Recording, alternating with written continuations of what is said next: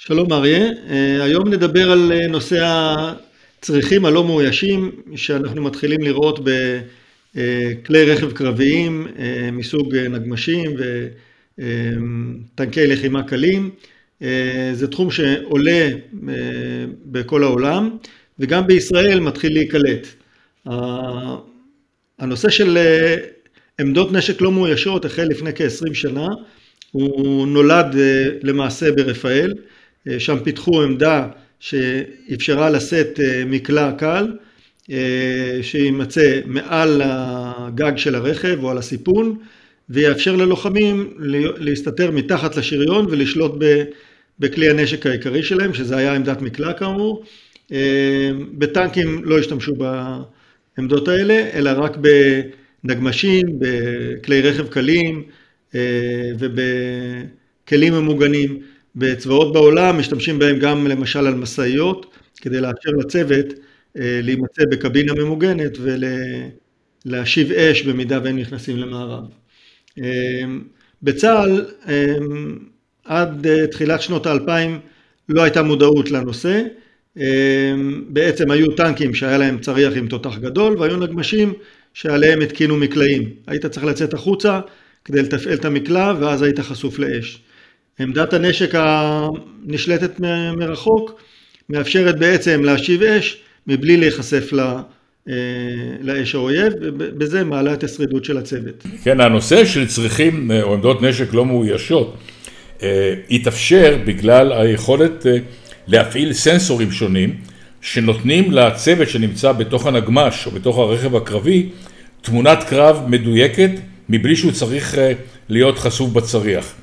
ואת זה עושות החברות הישראליות שמציידות את הצריכים האלה, הנשלטים מרחוק, בכל מיני סנסורים שמאפשרים באמת לצוות או למפקד הכלי לקבל תמונה של האיומים ובמי הוא צריך לפגוע ראשון. ובשנים האחרונות הסנסורים האלה גם השתפרו, גם מספרם גדל ואנחנו רואים היום אה, צריכי נשק כאלה מאוד מתוחכמים שיש עליהם גם אה, נגיד מקלע תותח 30-40 מילימטר או 30 או 40 מילימטר וגם לאחרונה העמדות האלה מוצעות עם אה, טילים נגד טנקים, לדוגמה טילי הספייק של רפאל, כלומר נותנים פה חבילה שלמה של צריח שנשלט מתוך הכלי המשוריין, לא חושף את אנשיו עם ראש בחוץ ומאפשר להם להפעיל מגוון גדול של כלי נשק תוך שימוש במידע מדויק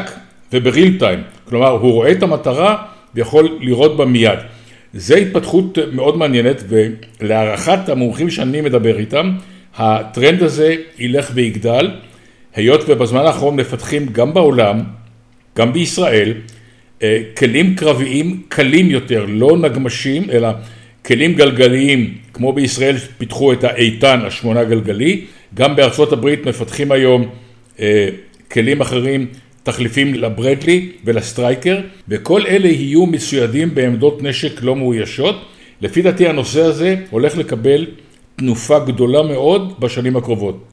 בהחלט. העמדות הנשק הלא מאוישות או הצריכים הלא מאוישים מאפשרים בעצם לצייד אה, כלי רכב, לרוב זה יהיה כלי רכב חדש, בכל האמצעים המתקדמים כמו הגנה אקטיבית, טילים, תותח, מערכות צילום היקפי, בקרת אש, מערכות אה, תקשורת מיוחדות, בינה מלאכותית, כל מה שרוצים לדחוף לתוך כלי כזה, מכניסים אותו בעצם בצריח כמערכת אינטגרטיבית אחת.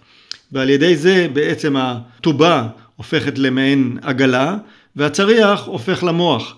רק שהמוח הזה במקרה הזה הוא לא מאויש, צוות לא, לא נמצא בתוכו, הוא לא נמצא בסיכון, מתחת להגנת השריון. הצריח הזה גם יכול להיות קצת יותר קל מצריכים מאוישים, מכיוון שהם לא צריכים לשאת עליהם את המיגון הכבד מאוד שצריח מאויש אה, נדרש לו.